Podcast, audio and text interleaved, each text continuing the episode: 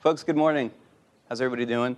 Thanks again for uh, joining us on the uh, sixth annual Texas Tribune Festival. It's kind of amazing it's been that long. Um, I've been through all six of them, and as Evan said yesterday, this is always a, a fun show, and we uh, promise an action packed um, 55 minutes now. Sorry for the late start. Uh, just the housekeeping duties. Um, been reminded to let you all know that after this, there'll be uh, lunch. We have the food trucks on the West Mall. Hope it's uh, not too muggy out there for y'all.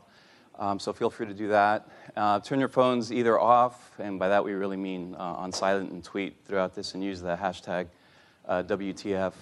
I'm just kidding, T- uh, TTF. But I'm sure there'll be some WTF, you know, um, responses or thoughts or opinions uh, from the crowd or from our panelists. So um, 35, 40 minutes of uh, me engaging with these gentlemen, asking some questions, and then we'll open it up for audience questions. If you I'll give you a heads up a couple minutes before that happens, and you just start lining up. And then uh, we'll go from there. It's pretty easy. Uh, the topic is how safe is the border really? Um, pretty boring and light conversation, obviously, because that's not at all in the news.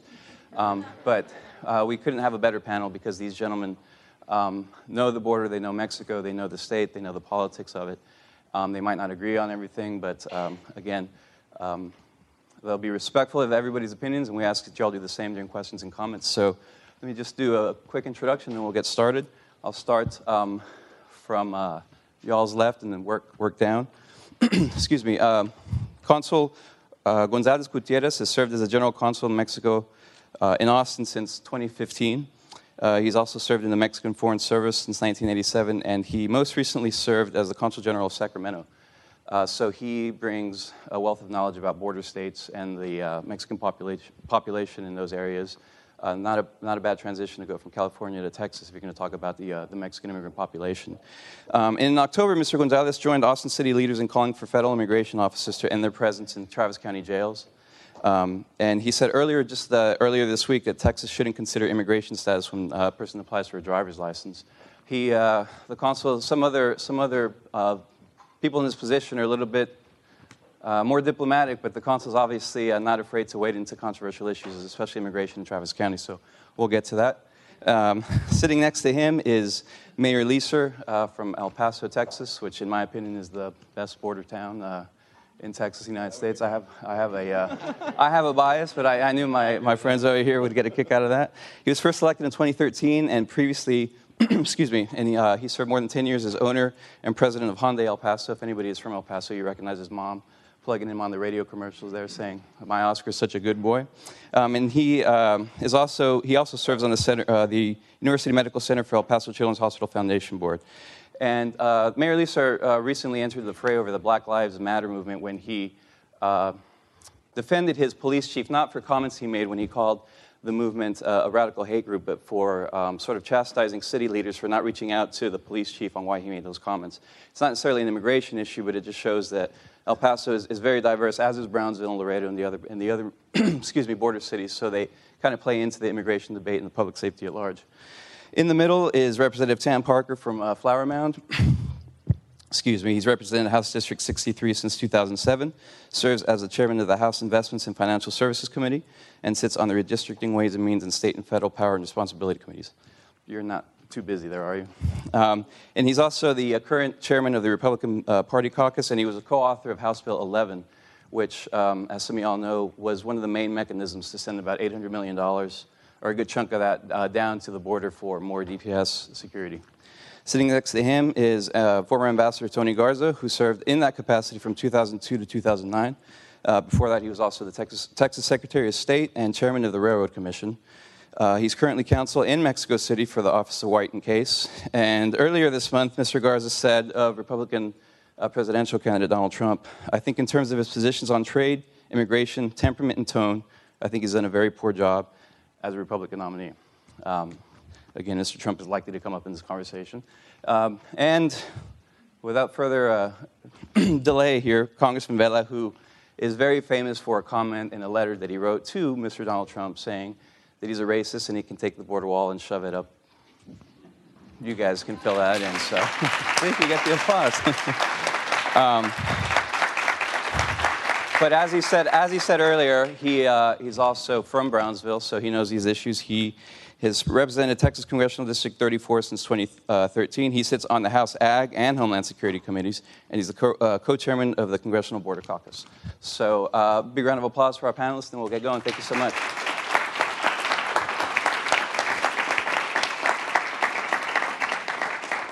So I'm going to uh, I'm going to start with uh, with Chairman Parker because the, the, the panel is you know how safe is the border, um, and I think that there's one state agency that's been tasked with um, defending that border, and we're talking about the Texas Department of Public Safety, who uh, received a, a, lion's share of the 800 million dollars in border security.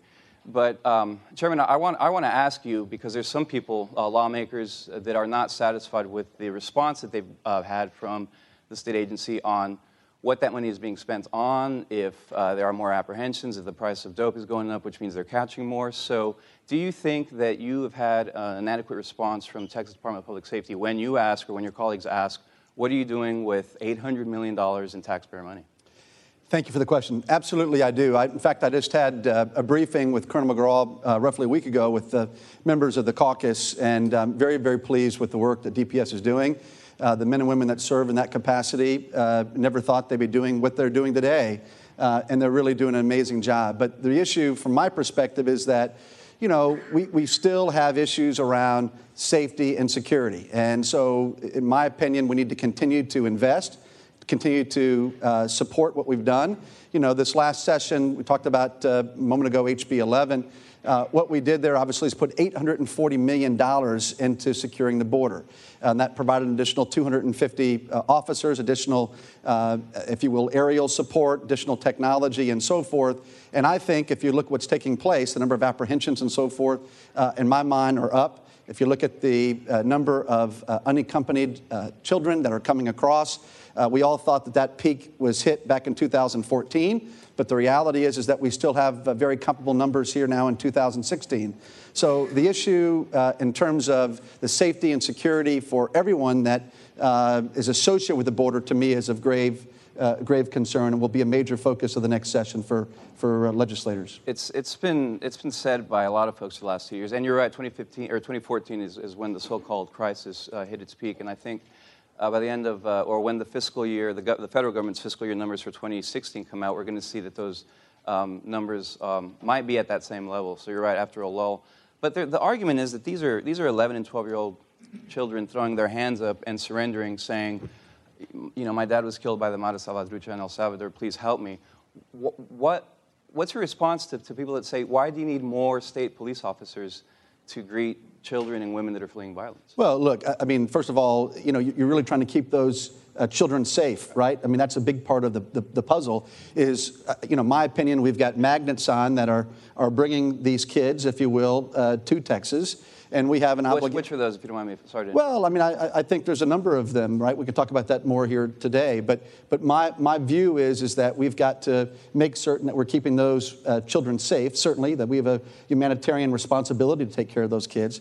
But, you know, my perspective on this whole broader discussion of the border is what does it mean to the individuals in Texas? What does it mean to the safety and security of Texas? I think a lot of the lawlessness and challenges that we see with regard to uh, drug and cartel activity obviously comes across the border and up in the North Texas. It affects my district, it affects people of Texas broadly. And so, you know, that's my focus and the reason why we need to be aggressive in securing that border. And I think when you see the number of children that are coming across, you recognize all the more the importance of securing the border. And, uh, and, and to the chairman's point, um, uh, according to the Migration Policy Institute, Dallas and Houston are in the top 10 of uh, immigrant populations, whether it's uh, authorized or not authorized or naturalized citizens. So there's an argument, you know, why, why, do people away from the border have the same border security? But like he said, you know, I think those statistics reflect that a lot of people think that uh, it doesn't just stop at the border. But I'll shift to, to Congressman Vela and see if you want to respond. you're that's your district. You go down military highway all the time. You see, you've seen the DPS officers. Do you think, uh, well, do you think your, your neighborhood or your area is unsafe? And do you think that money could be better spent somewhere else? Well, when, when they initially made the announcement, the surge was obvious. We could see an increased number of uh, DPS troopers, but it seemed to have, you know, died down. And of course, it's difficult for me because I have to travel back and forth to Washington, so I don't see it as much. Um, but I think when we talk about border security, we have to be uh, very careful about what we mean. Um, because if, if what you're talking about are the cities on the American side of the border, like Brownsville, Harlingen, McAllen, Laredo, El Paso, safe, I mean, uh, crime, FBI crime statistics uh, prove that they're safer than many other parts of the state. In fact, uh, on average, um, those communities uh, for, for, have a violent crime rate of, for 200 out of every 300, out of two, two to 300 out of every 100,000 residents, uh, um, uh, you know, are, have, are involved in, in, in, in cr- violent crimes, whereas in places like Odessa, um, you know, it's, the number shoots to 800 or so, right? There, there, are some people that contest those, those FBI reports, the uniform crime reports, saying that they don't include a lot of quote unquote border crimes, you know, extortion and you know, if I get kidnapped in El Paso and taken to Juarez, that might not make it on the stat sheet in the, in the United States. I mean, what do you say to the argument that those, those statistics don't tell the whole story? Well, I live there, and a lot of this, these, a lot of the people in this room live there, and I can say that you know I feel uh, really safe. Um, and and on the uh, on the other hand, um, having more law enforcement there, I mean, we, we, we, can always use help in terms of we all want to feel safer. And, and so I think there is an argument that increased law enforcement does help us um, do that. But I think from a broader perspective, when, uh, when we're talking about the national debate about border security, um, we can't overgeneralize uh, because border security can mean so many things. I mean, if you ask me, um, is the city of Brownsville safe? Uh, the, the, the, statistics we just talked about prove it. Uh, the same thing with El Paso, the same thing with McAllen, right? Uh, on the other hand, um, you know, if you, if, if, if you ask me, um, are, the, are, the, are the towns on the other side of the border safe? Well, that kind of depends where you are. I mean, before 2010, in Ciudad Juarez and in Tijuana, I mean, things were really, really bad. I would argue probably a whole lot worse than they are in the state of Tamaulipas today, right? But now things have kind of shifted. And uh, the state of Tamaulipas and, and, and, the towns of McAllen and Reynosa have State Department travel warnings, which um, you know, suggest that they are unsafe. And for those of us who have grown up in the border, Tony and I grew up in, in Brownsville and Matamoros, uh, coming back and forth between Brownsville and Matamoros was a, a fact of life. Right. It's something we enjoyed. Uh, over the last three years, I've taken over almost 100 members of Congress and senators uh, U.S. senators down to the border, you know, and they come from different parts of the country, and uh, their perceptions of the border are uh, what they read about or what they see on CNN and Fox News, and they come down, and when they see the vibrant culture, um, uh, you know, they, they, they, visit Dr. Bailey's university where these students go to, the, the fact that we've got a new medical school going, SpaceX, the ports, and all these sorts of things, they realize, oh, it's not uh, what we read it's about. A, it's on the other side. Well, and we'll, we'll get to that in a bit. But uh, speaking of Tamaulipas, there's a, a, governor coming in that's uh, the first uh, yes. from the opposition party in, in, more than, I think, in the, in the state's history. And we'll get to that uh, down the road. But uh, Ambassador, I was wondering if you want to weigh in since you're from the Valley. I mean, I know, you know you, you, you, pride yourself in, in, being part of the Republican Party and, and one of, I guess, your minority as far as a Hispanic Republican down there, even though that's, that segment is growing in Texas. But do, do, you agree with the state's buildup, you know, what you see going down when you go down to Brownsville? Well, generally, I think where you have more, more law enforcement, you're going to have you create a, uh, I think, a more secure environment. But picking up on on Congressman Vela's, one uh, point, uh, I, I think a lot of it is sort of situational. It does depend depend where you are. I, I, prefer rather than focus entirely on safety to say safe, secure, and efficient borders. Uh, because of the importance of the volumes of trade that move back and forth between our communities. And one of the things that I've seen, whether, and, I, will I'll point to a place not on the Texas border, but San Diego, Tijuana. I don't know if anybody has seen that, that essentially a binational airport in uh, uh, Tijuana. And that is a remarkable testament to the value of coordination and, co- and cooperation between two countries and the state and federal governments. And I think that's really something that we should look at as the kind of model. And I point that out and then I look at what has gone on in El Paso and Juarez and at different times in Monterrey, which is a little off the border, where you have more developed economic interests, you have a community with more of a focus on having a safe environment or a secure environment to protect those economic interests. So, to the extent that you have that integration and the efficiency part of the border so that trade can move back and forth, you create incentives for communities to focus on safety and security. But those, those incentives are best aligned when you have that cooperation between a Texas and a Mexico or a sister state. So it's very situational, but I think if, if you lose sight of the importance of trade, you're going to remove one of the big incentives to safety and security in protecting those economic interests. And um, I'm sure a lot of you all know, but the Laredo Customs District, which I think uh, begins just, uh, just west of Laredo and goes all the, all the way down to Brownsville, that is the busiest inland port in the country. I mean, by, by miles. El Paso is second, um, and it, I mean, it's, it's dwarfed uh, when, you, when you look at Laredo trade numbers. You think of uh, Laredo Nuevo, it feeds right into 35 and right into the heartland of America. It's, it, it's not simply a border phenomena, it's the growth that the entire state uh, experiences and a beneficiary of. So when you're putting those assets, whether they be on the border or along the routes, you're really you're talking about the economic interest. That that is that is ultimately what drives the, the, the movement. Mayor, Mayor Leeser, um, you know better than I do that in Texas, you know, we're, we're blessed to have 1,254 miles of border. So what happens in Brownsville is different than what happens in El Paso. El Paso is a different climate, uh, different time zone. Um, so, uh, but you know, just just across the river, or the concrete barrier that you know that serves as a river in some points. It's Ciudad Juarez, which was at, at the conversation, uh, you know, during uh, what was commonly referred to as, as the war from you know 08 to roughly 2011, 2012. Um, but El Paso remains statistically, as far as homicides and, and violent crimes went, one, one of the safest. And I think for that reason, it's been a little bit um, uh, sh- shielded from this buildup. But DPS uh, did say a few months ago that they're going to start putting more, more troopers in that region. I just want to just want to ask you how, how you feel about that personally. Um, and you know, like I said, I was in El Paso uh, earlier this week, and on Wednesday I was driving in from Hudspeth County. I see plenty of El Paso County sheriffs. I see DPS. I see Border Patrol. There's a CBP helicopter going overhead, and if you know, if you go outside at the right time of day, you'll see Army helicopters going in and out of Fort Bliss. So the argument that you don't want to militarize the border, it, I mean, that runs, all those examples kind of run counter to that. So does El Paso have enough law enforcement as it is with all those agencies I mentioned, and could it use more, you know? Well, I think that um, as we talk about the DPS, I think they, they, they have a great responsibility within the state of Texas. The $840 million that was allocated by the state, in my opinion, I feel it's a huge waste of money and a huge waste of resources. We really need to believe that how do we invest 840,000? How do we invest in our local communities and make sure that it's not we invest and then we pull away? How do we have a long-term goal? And I think that's by investing in local police officers, local departments, what, whatever the cities may need. And you're right, El Paso is one of the safest cities in the country.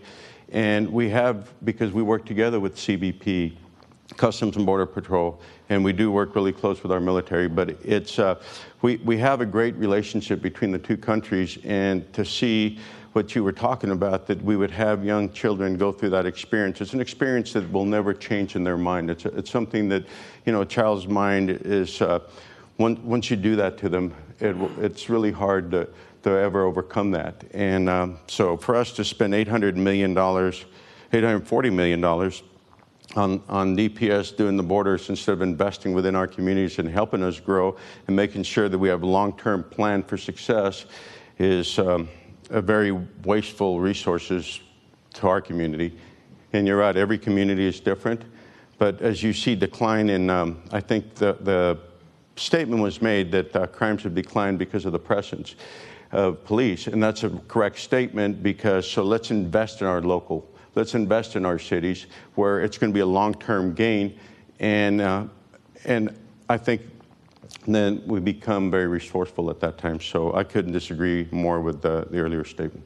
With, um, with respect to Ciudad Juarez, you were talking in the green room that you were, you were there last week. I was there last week. You know, you walk, over, go down the strip, and it, it, seems, it seems a lot better. But you still talk, to, you still, you know, I was talking to, to taxi drivers, to fast food workers, and they say, you know, this isn't getting reported. The government here is still corrupt we're scared that we're going to see it all over again. And that, you know, whether you like it or not, even though they're two separate cities, that is going to affect what happens in El Paso, or at least the image of that city, just as what happens in, in Matamoros affects Brownsville and down the line.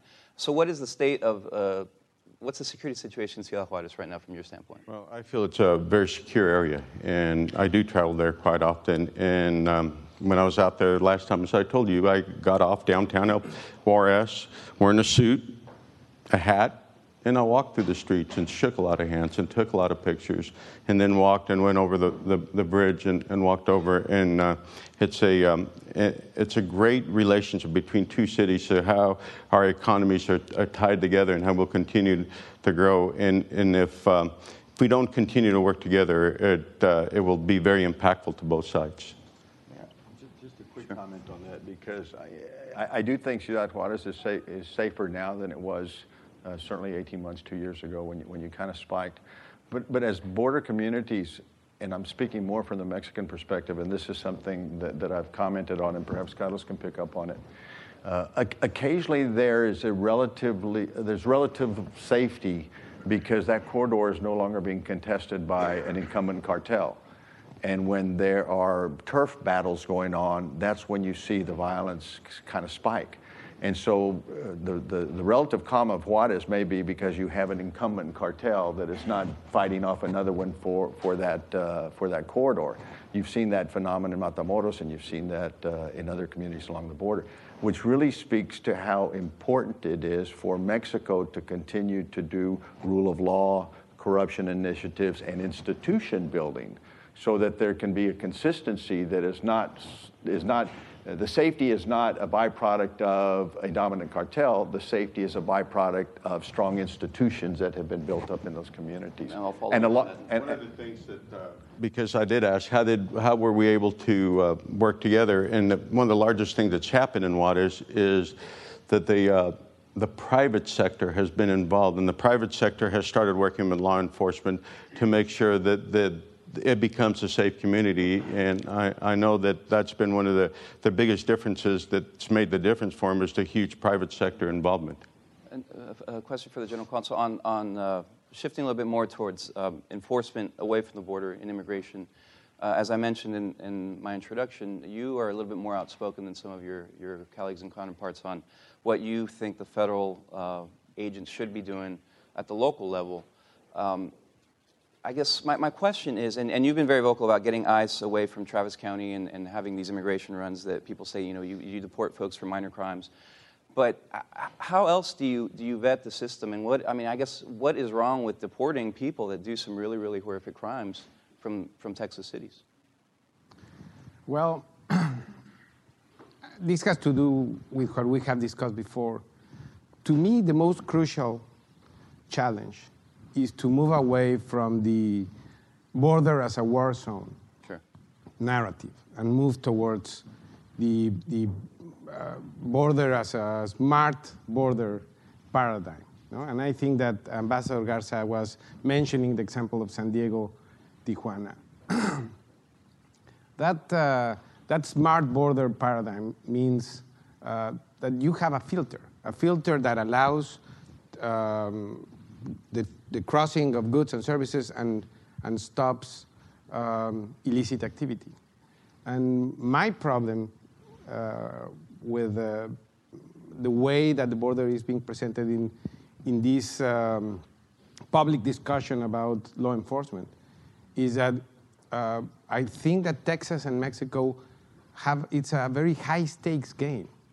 Uh, and we should be the first ones to try to move from the uh, narrative of the closed border to the narrative of the smart border. But until that narrative is changed, and uh, you even have Republicans saying it's, it's impossible to deport 11.5 million people that are in this country that have roots.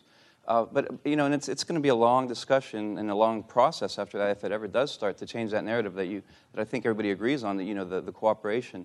Until that happens, though, how do you how do you recommend catching the really really bad people and sending them back and making sure that they don't do harm to Texans? If not, if not. Uh, having immigration in the jails and checking the people that are arrested.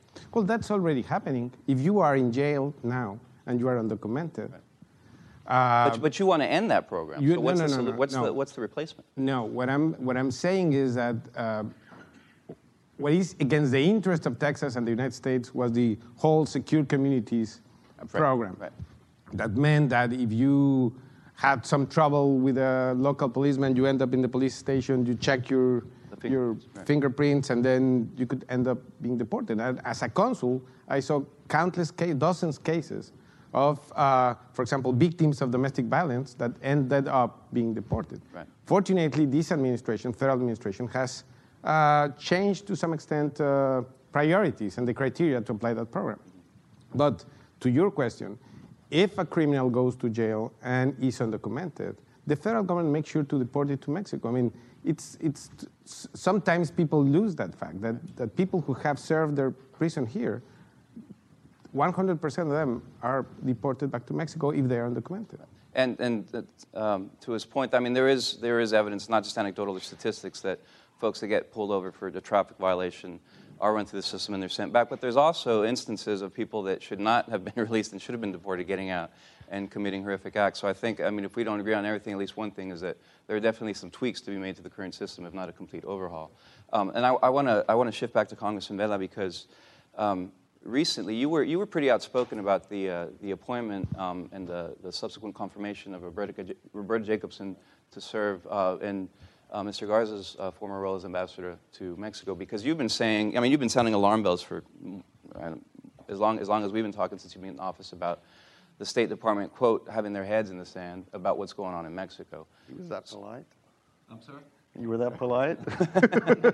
This was, this was the on the record conversation. He knows And, me uh, too well. Yeah. Um, but, but, but to that point, I guess, I guess my question is to you is would you favor some sort of U.S., more U.S. intervention um, or even some military intervention in Mexico? Because the, this, I mean, there's a limited capacity that the United States can tell Mexico what to do. Right. So, what- so what, what exactly would you like to see happen? Yeah, I certainly wouldn't uh, argue for military intervention. Uh, what I'm talking about, and, and just to kind of follow up on my point about Ciudad Juarez, uh, El Paso, and, and, and Tijuana, San Diego, I mean, before 2010, things were really, really bad. But like the mayor says, those communities came together, and so did the U.S.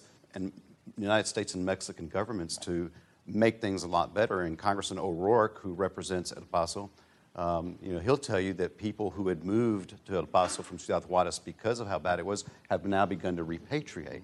Um, and, and, and that's what we would, would like to see going forward. What role does the State Department have in that, in that transition, though, that you would like to see em- you know, emulated in your right? right? It, it's, it's a matter of more aggressive uh, foreign diplomacy. I mean, um, I, I feel uh, like if you, if, if- you think about where, John, where you see John Kerry, it's usually somewhere else other than Central America or Mexico. Okay. And so, um, I, and, and, and I mean, I think there's some focus on, on Mexico. Remember, there's parts of Mexico that, you know, that are, that are perfectly fine. Right. But for those of us who live by Tamaulipas, we just want to see it better. We want it back to the way it is.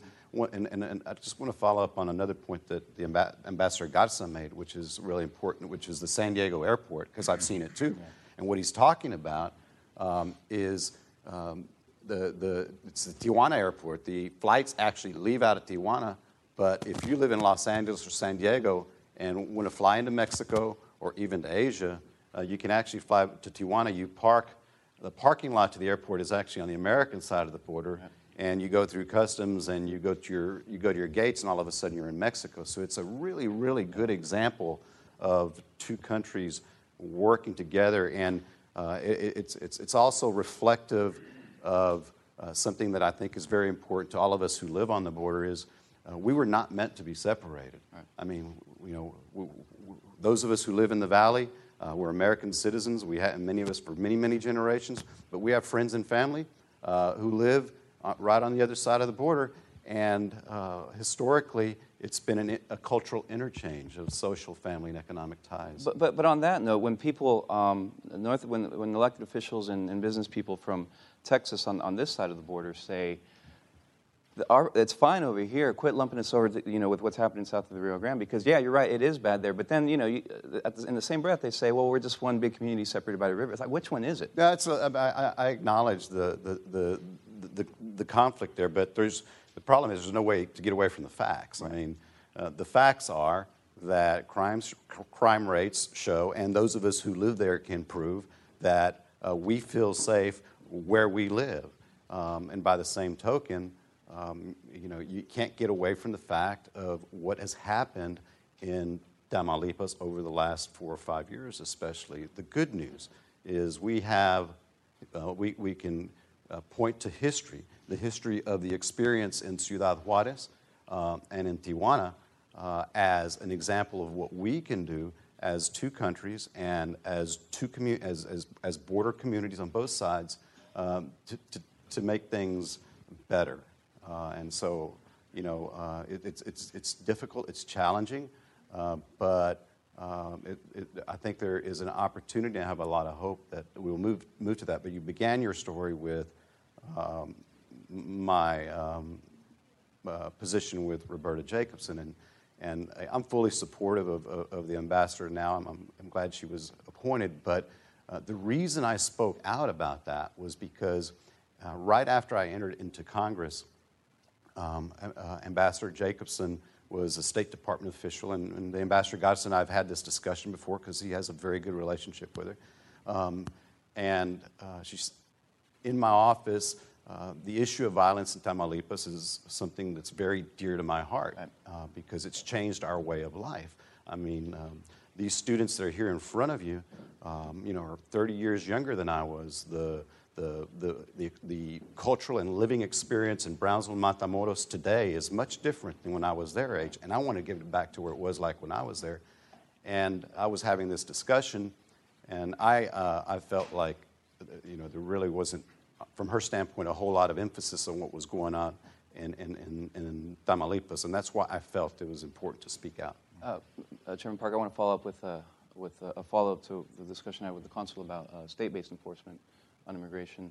Um, obviously, you you know you you support stricter enforcement. Um, I do not want to speak for you. I mean, that's a, sure. is that an accurate statement? Absolutely. That, that being said, though, the Republicans dominate the Texas legislature on both both sides, um, both chambers. Why why haven't sanctuary cities policies been passed yet? Why haven't there why hasn't there been a, a repeal of in-state tuition? I mean, is it, it do, do politicians go around saying we're going to do this, and is it the lobby that wins behind the scenes? Is it the construction industry that knows that they're going to lose out on all this cheap labor? Is it, uh, is it the religious community that ends up stopping these bills in their tracks? Because some people looks at Texas on paper and say, I mean, they can go Arizona on steroids if they want to. So why hasn't that happened here?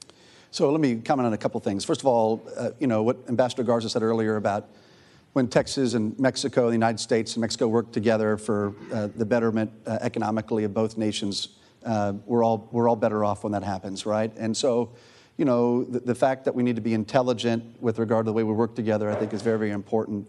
The, the, the comments that the mayor made uh, with regard to safety and so forth, uh, I just respectfully disagree.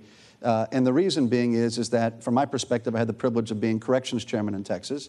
And if you look at from 2008 to 2014, we had 611,000 crimes committed by folks that were here illegally. Uh, so it's a real issue around safety and security as it pertains to uh, those dangerous elements that come across the border. It has nothing, from my perspective as a Republican, do, to do with uh, the beautiful communities that we have in South Texas that are wonderful places to, to live and, and to work and, and to raise a family. So I just wanted to clarify that, uh, I think, based on the previous discussion. Um, so to answer your question, you know, at the end of the day, as many of you all know in this room, you know, when we're in a legislative session, we have 140 days uh, to get uh, the people's business done, right? So we're one of the leading economies in the world, um, and, and, we have a lot of issues uh, that we need to take up. The topic of sanctuary cities, for example, we passed a sanctuary cities bill actually a few sessions ago in the House. Um, and the reality is, I think that there is uh, a strong level of support for doing uh, just that again here this next legislative session. So uh, I do think it'll be prioritized. I do think, in fact, we will pass a sanctuary cities bill uh, here in Texas during the next session. So again, you know, with regard to whatever the topic may be, people have to understand what we're in session, right, as citizen lawmakers. Right, so we are effectively uh, uh, part time and uh, volunteering, but we're only in session for 140 days. So we'll do our best to take up as many of the critical issues as we can. but I do think on the sanctuary cities topic that we will, in fact, uh, pass that bill next session. So you're, you're talking about uh, 2011, I think SB 9 and HB 12, I think were the two the two That's bills. HB 11, but yeah, like you said, and that was that was what the House said when the Senate didn't pass it, right? The whole time ran out, and the Senate said that about the House when the, the lower chamber didn't pass it. So, and I'm talking because there was one in the regular session, one in the special session, which um, again, a lot of folks think if the intent was really really there it would have gone through. Uh, you want to follow up on something, sir? Yeah, I want to say, uh, from the perspective of the Mexican government, the intervention by a subnational government such as Texas on immigration policy is a matter of concern. Uh, obviously, we do respect uh, the domestic policy-making process of both the federal and the state government. But in terms of immigration control um, and border security in general, I think it's a shared responsibility of federal governments. Um, we want to understand um, what uh, Texas is doing. We have created a working group with DPS to exchange information, but we need to see what the state brings to the table in terms of uh, uh, border security. On, on, that, on that note, um, and, and we've discussed that uh, migration from Mexico is at a net zero, you know, we got more people going back. But the problem in, in the last three years have been Central Americans. So with respect to, to the federal responsibility, would, would you be willing to tell uh, the Mexican government that they need to improve their southern border security to stop this flow of Central Americans from coming through Mexico and eventually to Texas? Well, I, I think that there is plenty of evidence that we've done precisely that, that the U.S. and, and Mexican governments are um, committed to securing our respective uh, uh, southern borders, and with that we try to do it not because the U.S. asked us in terms of our southern border, because, but because it's in our interest. Now, the matter, of course, is how you do it. Right. Mayor, did you want to? Talk? Well, I, I really believe that uh, when I was talking about uh, the $840 million is we're going to put $140 million this year, and what do we do next year? If we want the same thing, we have to put 180, 80, 840 million again. My idea is invest in your communities, help them grow, allow them to continue that once you pull away, that they have something in place. So I believe $840 million is a waste because next year you don't have anything set in place unless you do it again. So invest in your communities, allow your communities to grow, and help them do the job that they've been doing for so many years before we decided that we needed to intervene. Right. And that's very important. And on, and on your point, I think the, the Public Safety Commission has asked for, for more money for this next coming session, which is going to be shorter because you know oil, uh, revenues are down and taxes are down. But uh, we'll, we'll talk about that at next year's Tribune Fest to see how that budget process is going. Um, the, the last question for me, and if you guys want to start lining up, I think we've got about 15 minutes left. So, um, but for Ambassador Garza, just switch, switching focus, put, putting the lens back on Mexico. You have uh, Ciudad Juarez is about to um, have an independent candidate um, for, for mayor. You have uh, Francisco uh, Garcia Cabeza de Vaca, who is uh, the first panista in the state of Tamaulipas. You have uh, the governor of Nuevo León, who is an independent candidate. Um, you, you have these, these movements. You s- sort of see a shift, and obviously, Enrique, President Peña Nieto's uh, approval ratings are historically low. He didn't do himself any favors by inviting Donald Trump. Um, maybe he thought that Secretary Clinton was also going to accept, but that didn't work out in his favor, as I've already saw. But so, how long is it going to take to change the culture of what some people call corruption? In, in, at least in, the, in the, northern part of Mexico, to actually make a difference be, to, you know, to people that live just across the river and, and see what's going on? Uh, I'll try to answer that question without sort of the, the history lesson of what's going on in Mexico, because I think most people know it. In, in, the wake of 2000, a lot more of a democratic Mexico. And then the pace of change, I think, has accelerated significantly in the last handful of years, and that's the whole technology thing, right? The social media. And so that is why I, I remain optimistic about Mexico not because of the confidence that I may or may not have in their government, but because of the confidence that I have in the Mexican people. If you look at what happened in Nuevo León uh, in the last gubernatorial cycle, the fact that they elected a truly independent that ran none of the traditional uh, paid spots on TV or had the party resources at, at his disposal, but essentially ran a social media campaign and is elected uh, independent of the fact whether or not he can govern, he was elected. And that says a lot for the capacity of people to mobilize and hold what they thought was a party structure that wasn't responsive, accountable. Same thing in Tamaulipas, a guy running uh, very much into headwinds. Whether or not he can govern Tamaulipas, which I think has some real challenges, is still the open question. But the fact that he was elected on the, on the national level in Mexico, the citizens' movements that are focusing on transparency and anti corruption initiatives have been able to see the passage of anti corruption legislation and are now focused on the implementation. So, given the pace of the last handful of the years and my confidence in the people of Mexico to start holding their government more accountable. I think it's going to be the, one of those things that we look back on and say it happened very, very, very slowly and then all at once. And, and I think that is where we're moving in Mexico. Real challenges because of, of the, uh, you know, the slow economic growth, real challenges what happened on the energy side. But in terms of that nascent democracy, every reason to be optimistic. Great.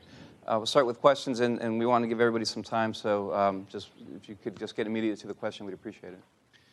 So, I'm struck by the the fact that the panel is comprised on a panel about border security and, and border safety exclusively of government officials and exclusively of men.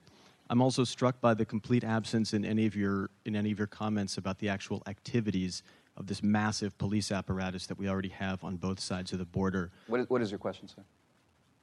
what do you think of police activity that is pr- predominantly geared toward economic migrants, asylum seekers who don't get asylum and who are car- incarcerated, and a fundamentally undemocratic kind of military policing on the Mexican side? Uh, Chairman Parker, I'll let you take that since you're the, the state official here. Yeah, I mean, look, from, from my perspective, you know, you heard my comments earlier. I, I think what we're doing from a DPS perspective is, uh, is very appropriate and very necessary. Um, you know, the Consul General uh, made a comment earlier about what is the role of Texas with regard to a federal government. My view is, and I think I speak for all of us as Republicans uh, in the state of Texas, and that is we would love to see Washington step up and, and, and secure the border and take care of the issues so that we don't have to spend Texas taxpayer money.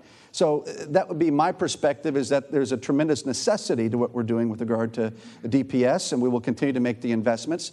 I thought the mayor made a great comment about making certain that we're making these investments that we're finding a way to, if you will, build, if you will, a, a sense of uh, stronger communities and, and something that we're standing up in addition to just the enforcement piece. And I think that's fair and something that we will look at certainly as we go forward to this next session. We will, in my opinion, appropriate uh, uh, the same level of support that we have historically. We will, in my opinion, uh, support uh, the request that's coming from DPS. But I think alongside that, I think it's a great comment to talk about how we, in fact, grow and strengthen uh, the communities on the border is, as well. Is it, is it to the general, is it military-style policing, though? I mean, is DPS having a heavy hand down there with these, with these women and children? Well, I, I don't view it as military-style policing. I view it as a necessity.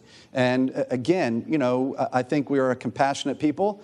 Uh, you know, I think we all understand when we have children that are unaccompanied coming across, these are, these are kids and we understand that. And so, from my perspective, when you see kids that are in crisis because of this situation, it makes you more, I, I think, even more ardent of a supporter and making certain that that border is secure. Uh, so that's my perspective. Sir, your question? I did want to say one thing and take two seconds. That I may be an elected mayor of the city of El Paso, but anywhere I go and everything I do, I do represent, and I am a citizen of the city of El Paso. So I am a citizen of the city of El Paso, and I'm very proud of that when I sit here and represent the, the people of our community. And you're also in the private sector, to, to his point. Sir, your question? And I'm a military veteran, so border security is extremely important to me, and I'm also a tech startup co-founder. Um, so I've personally experienced a lot of the immigration challenges that our current broken immigration system um, causes within the tech startup community. Um, so this question is mainly focused on Representative Vela. Um, I wanted to ask you with um, Secretary Clinton has stated that within the first 100 days of her administration that she will make common sense immigration reform a priority within her presidency if she gets elected. Um, so I wanted to ask you, um, what is your plan if she does get elected to ensure that this actually happens? Well, I would, I, if she has, once we see a plan, um, I would likely be fully supportive. Uh, we tried to get comprehensive immigration reform passed in the last two congressional sessions, but uh, it went nowhere. Um, and, and, you know, a, a, large part of that is, is there are Republican members of Congress who really do want to see immigration reform. It's supported by the United States Chamber of Commerce, uh, the American Farm Bureau, and many other business groups. Um, but what has happened um, is it's, uh, the Hastert rule is a procedural rule in the House, which I think we need to do away with. Um, you know, there's a majority of the House is 218 votes, but with the Hastert rule in place, and the, the reality is Democrats used it too uh, when they were in power. Um, a rule, a, a bill doesn't come to the House floor. It's run very differently than the state House, unless a majority, the majority allows it to come up to the floor. So there are, uh, I think it would be very, very difficult to pass any sort of immigration reform in the first 100 days. I think it's going to take time. But I would like to take this opportunity to say a little bit about my thoughts on immigration reform. We've talked about a, a lot here, but um, you know, with respect to felons, the most progress, even the most progressive and liberal immigration reform plans presume that felons will not be entitled to the pathway, right? Um, so we should begin with that. But one of the major problems, in my view, with comprehensive immigration reform efforts um, is the idea that you would condition a pathway to citizenship on border security. I'm not suggesting we don't need um, to, to uh, engage in border security efforts. Um, but we're talking about two different things in my view, because when we talk about the comprehensive, when we talk about a pathway to citizenship, we're talking about uh, seven, eight million people that are already here working uh, in hotels, restaurants, construction sites in the tech industry all across this country that are already here. You, did you oppose the Gang of Eight bill because of that? that um, right. I, I just have a fundamental, I'm not saying at the end of the day, if that's what came to the House floor and that um, comprehensive immigration reform um, uh, passed or failed on one vote, right. uh, you know, it'd be a tough vote. But just fundamentally, I have a, a, a, a problem with conditioning the pathway to citizenship on border security because I think you set the pathway up for failure. And when we're talking about border security, we're talking about doing something about people coming over in the future. So to me, it's, it's, it's we got to approach both, but not in a conditional fashion. Okay. And I, I apologize, I missed the back mic there the first time, so I'll, I'll go two in the back. Yes, ma'am. Okay. Hi. My question to all the panelists is whether or not you agree with the idea that Donald Trump has of building a wall along the border, and if it's really realistic to send back all the uh, illegal immigrants back to their countries. Build a wall? I mean, obviously, we know where Congressman Vela stands on that issue, but you know, I'll let somebody else uh, answer that. Chairman Parker? Well, look, my, my, my perspective is, you know, today you've heard all the discussion and the debate. Uh, my view is that they're really two different things, right? We talk about immigration policy, that's one topic. We talk about border security, they're another. So uh, I do think that uh, Donald Trump will be elected, and I look forward to the, the, the conversation with him about uh, how we can strengthen our country and how we can address this issue of illegal immigration. Do you think it's, do you think it's a reality to round up 11.5 million people that are already here and send them back to where they came? I, I, I, think, I think the issue that we can all agree on are those that are criminal offenders uh, that, that should no longer be in our country. And I think that's where you'll see consensus uh, on both sides of the aisle amongst Republicans or those that are here who have committed crimes uh, should be removed from the, from, from the state and from the country. So, an un- undocumented immigrant that gets in state tuition here on UT campus, you would not support deporting that, that student?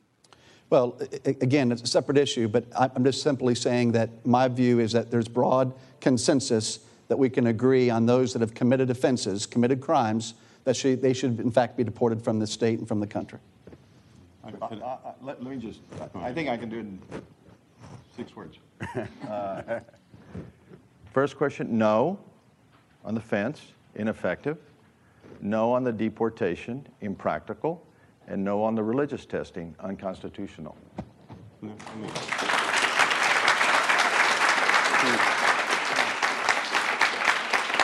He went, the ambassador, the ambassador, went freestyle there on the religion thing, but thanks for throwing that in. So and, and, I, and, I, and, I, fully agree with Ambassador Garza, uh, Representative Parker. One thing we can agree with is if Donald Trump does win, I'll call you for help. you know, what, one of the things that's really important, it's really simple. I mean, it really, it's the easiest thing if you're running for any public office, if you've never lived in the border, to criticize it. And until you live on the border and actually realize the impact of your words, really, that's what I find a lot of words. If you actually, because I live it every day. And one of the promises I made when I was running for office and not knowing that Donald Trump was ever going to run for president was that my goal was to take down the walls between the two communities. And what I meant by that was those walls we've mentally built between each other has been one of the things that's really hurt us from continuing to grow. And I made it my priority to work with Juarez, work with Chihuahua to make sure that we continue to have a great working relationship. So we've been able to knock down those walls and to build an actual wall is not even a thought in my mind that, that would really be possible. Now, if you think about the trade between the U.S. and um, Mexico, it's $532 billion. That's a million dollars a minute. And if you think about Texas, Texas has, which is the second biggest trade as Mexico, it's $100 billion. So we're saying, well, the trade comes through the borders, it doesn't come around where the walls would be. Well, you think about relationships and you think about companies that want to invest, whether they want to be in Mexico and the US, that will really make a difference where they want to be. And it's all about return on investment. If they don't feel safe because of what the United States is doing, it's going to really impact the future of our country. So um, I, I don't see it as a possibility, and we need, like I said, these are political words that are going to hurt the growth of our community. And I'm not a very good politician, and that's a good thing. I'm a citizen, and I'm a guy that understands that uh, what we say sometimes hurts people and hurts the future of our country, and, and it's, uh, and it kind of bothers me quite a bit. Ma'am, your question? Okay, hi. Um, I'm, I was born in Matamoros, Tamaulipas, and raised in the border of Matamoros, Brownsville. And I would really like to know how would you be able to work with the Mexican government, specifically with the one in the border, because we already had that um, wall that you mentioned right now of being afraid of the um, the American side going over to the Mexican side, and now we have the Mexican side with the peso devaluation. They're not co- coming over, not not as often because you know they don't have that amount of money to spend. But ultimately, how would you be able to work with the government on the border so that wall and not only with the military side, but more with the community sense, like in the social aspect, to eliminate that and go back to the Matamoros and Brownsville and all the, the border how it used to be So back there, then. like, like, like Mexico, the U.S. has, I mean, it's, it's a multi-layered system of government, but I think, you know, Mm-hmm. her question, how, how, how do y'all work with the municipal leaders and, and the, because I do that every day. And I was born in Mexico and became an American citizen in the mid 70s. So I understand what you're talking about. But one of the priorities was how do we work with Mexico? So what I did was I went to the, the mayor of Juarez and I said, we have a lot of companies that really house in either in or El Paso, and our job is to go out to them. So we traveled together as two countries, but together with one word, and went to all those companies. We went to Chicago, we went to Detroit, and talked to the companies and asked them, how do we help you grow your company? Not only in Juarez, but in El Paso, and continue to grow. We didn't go ask for anything. We didn't go ask for new companies. We went to say, You invested in our community, you trusted us. Now we're here as two countries with one voice. How do we work together? And we've actually been able to make a big difference and actually change what we're saying. And every time we walked into every company, they said, Not only not one mayor, but uh, had ever come here, but two from two different countries come in with the same voice made a huge difference. And a lot of the questions were about security and how do we work with, and we're able to address those. Mayor, can I go downstream a little bit to I'm Brownsville? You, mentioned you're from Matamoros because for Ambassador Garza and I, uh, it was our backyard. And, and um, it, it, it- well, for many of our friends who lived in Matamoros, we were their backyard. and, uh, and, and because, and, and, and a more serious point, I mean, uh, the ambassador and I went to high school, and we had friends who were born in Brownsville, but whose parents lived in Matamoros, who came to school with us every day from elementary school to high school. And today, they run businesses on both sides of the border. But the, the, what, what, what, the important thing about to answer your question, what we've been, what I've been doing, in fact, just two days ago, I met with Governor Cabeza de Vaca, uh, you know, who's committed to helping us build these relationships and seeing what we can do about making things better. And we met with the uh, Ambassador Sada, who's the Mexican ambassador in Washington, D.C., and I'm meeting with him next week. So, from our standpoint, it takes cooperation at many levels between uh, you know, the congressional offices, the embassies, and then our state and local partners on both sides of the border, uh, which we try to do. And you know, I, I, I can speak, I, I think, for the people that represent the city of Brownsville on the federal, state, and local level, and for the incoming uh, governor of Tamaulipas, and for the current mayor and uh, congressional representatives from Matamoros. Um, we all want to see the same thing happen, and um, you know it's not an easy thing to do, um, but you know we we're committed to working on changing it. Folks, on that, on that note, sorry, we got about 30 seconds to go for you. know? No, I was. I, And I'm going to, I'm going to try to make two, two points that we, we have to be very careful about. Listen, I'm nearly 60 years old. I'd love for the border to be the way it was when I grew up. But nostalgia is not a policy. And we have to be very careful to recognize that because across the country we're hearing essentially nostalgia is a policy. make America great again, whatever that, that might mean to different people. And for a lot of people, it wasn't so good a few years ago. You were African American or LGBTQ, or, or, you know. And so you have to recognize that you got to deal with the facts as you face them today. And the border has changed dramatically. And in terms of the working relationships on the border, they, they're very real. I think the economic ones are very good. I think the cultural ones are very good. From time to time, the governmental ones are simply very uneven. Uh, I, I, would, I bet you'd be hard pressed to find a federal official on either side of the border that felt comfortable working many, time, many days, and I'm not going to pick on a city, you, you, you, all up and down the border, with local police. Right.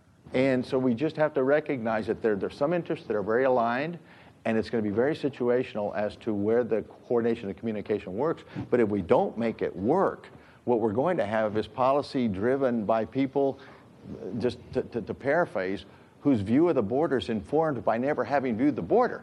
And so we, we, have, we have to focus on it as communities. And that, I think in that sense, it's the private sectors, it's the NGOs, it's, it's, it's really civil society that's going to have to step up and hold governments more accountable because in Washington and the DF, they really don't get it. Folks, unfortunately, we're out of time, but thank you all so very much. I'm sorry we didn't get to all the questions.